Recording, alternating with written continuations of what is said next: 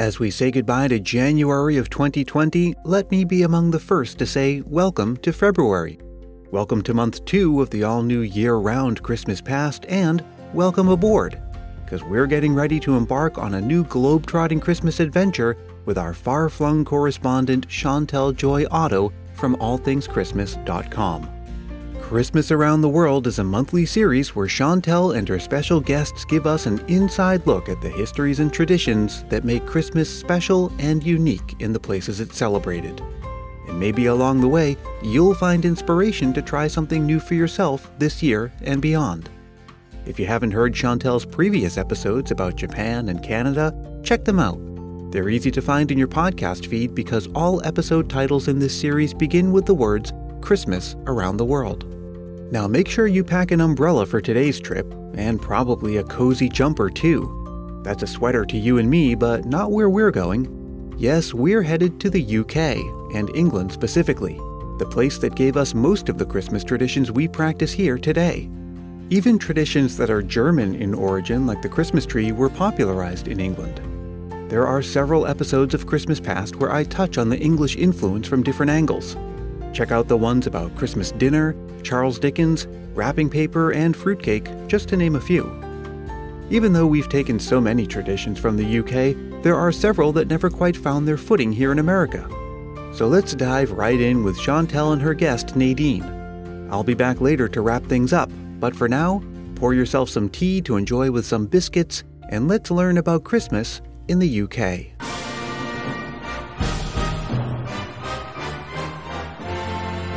As many of you already know, I am Canadian, but moved to London in 2016, so I do have a bit of experience with British Christmases.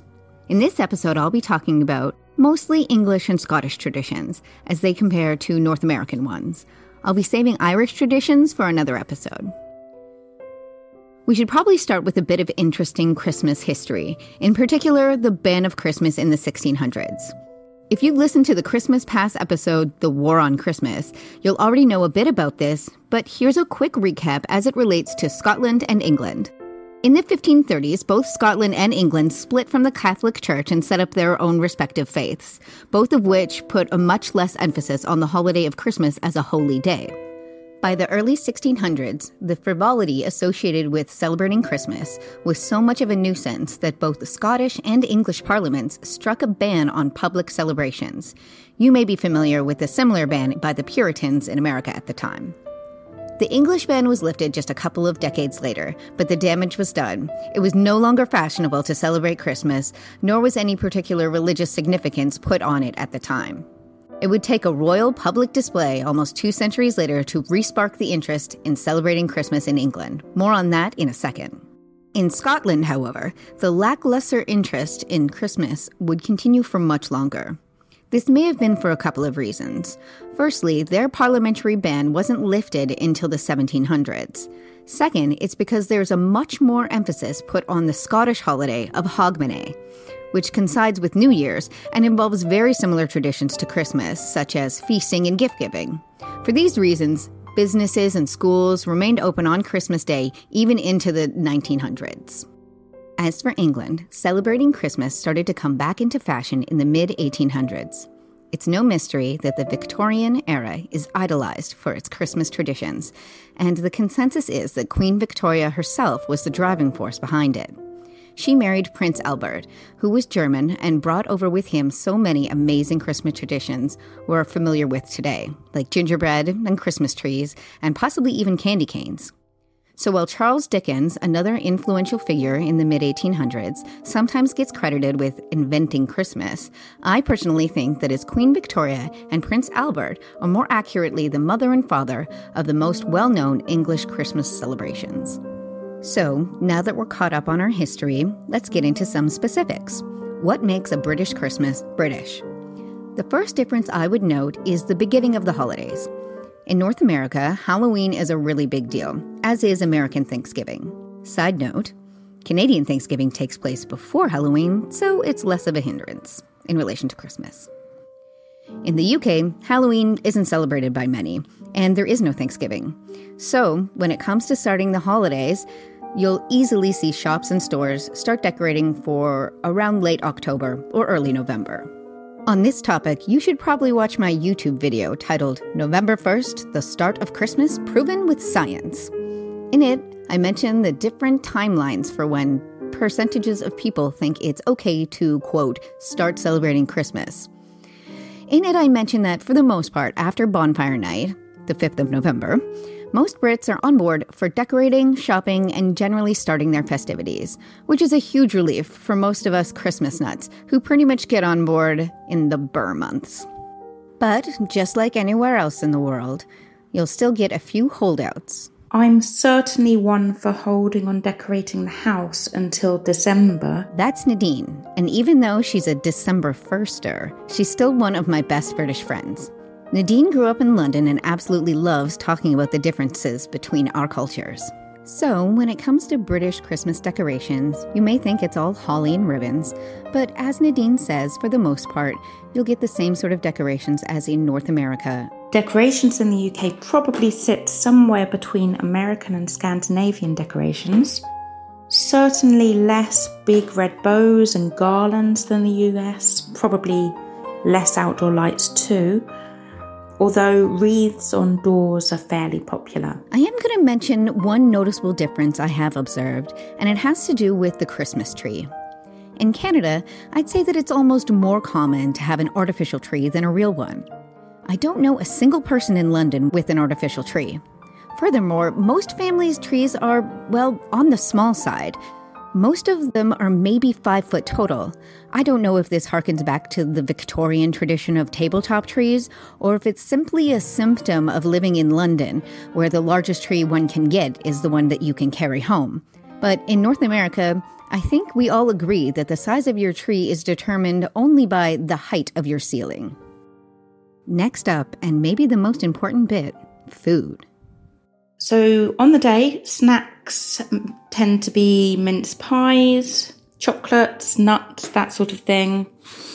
The main Christmas meal is turkey, stuffing, roast potatoes, Brussels sprouts, other vegetables, probably parsnips and carrots, all with gravy, possibly accompanied by thin sausages or pigs in blankets that's wrapped in bacon. Of course, roast chestnuts and cranberry sauce. Once again, very similar to North America, but there are a couple of hard and fast rules one must follow in order to have a proper British Christmas dinner, all of which Nadine casually mentioned already. First, pigs in blankets. I don't know about America, but in Canada, pigs in blankets are tiny cocktail sausages or hot dogs wrapped in a sort of pastry. Here, they replace the pastry with bacon, and you've got British pigs in blankets. I've only ever seen them available around Christmas time, which is a shame because, I mean, yum. Second, roast potatoes. You would not see a mashed potato anywhere near your turkey here, although I am told that Scotland favors mash over roasties for their Christmas dinner. Third, Brussels sprouts. Simply called sprouts here, not to be confused with the stir fry or alfalfa variety. They are one of the most important aspects of British Christmases. In fact, they're a bit of a mascot for the holiday. At Christmas time, you can find cards, wrapping paper, hats, socks, baubles, and any other manner of decorations in the shape of these adorable little green veggies. This was probably the most unique aspect of Christmas in the UK I didn't know about before moving here. And finally, pudding. Brits use the phrase pudding to mean any kind of dessert, not just, well, pudding. And so it's no surprise that Christmas pudding isn't a pudding at all, but it's actually a cake.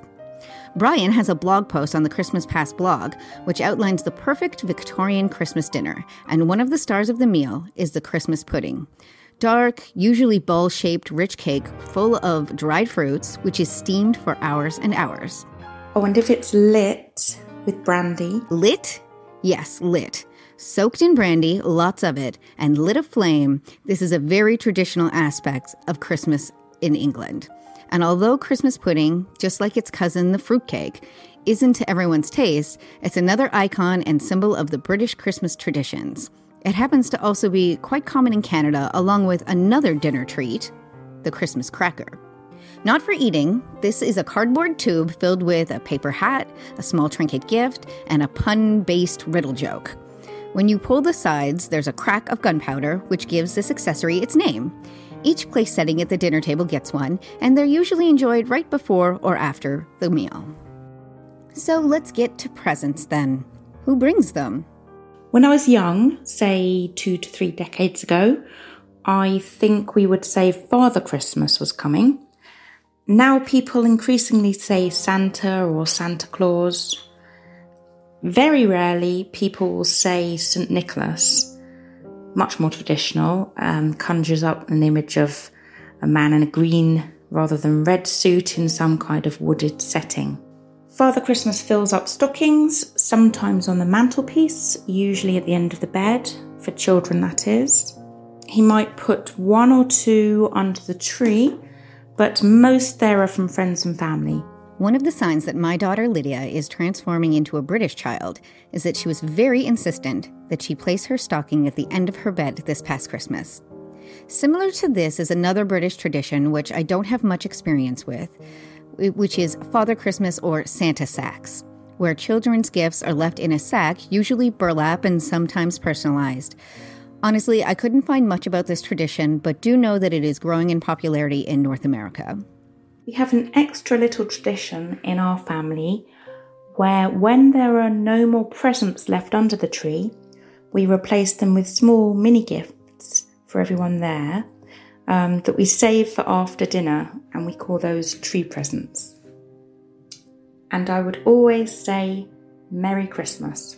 As for songs and carols, once again, they're all very similar to the US and Canada, with one minor addition the Christmas number one.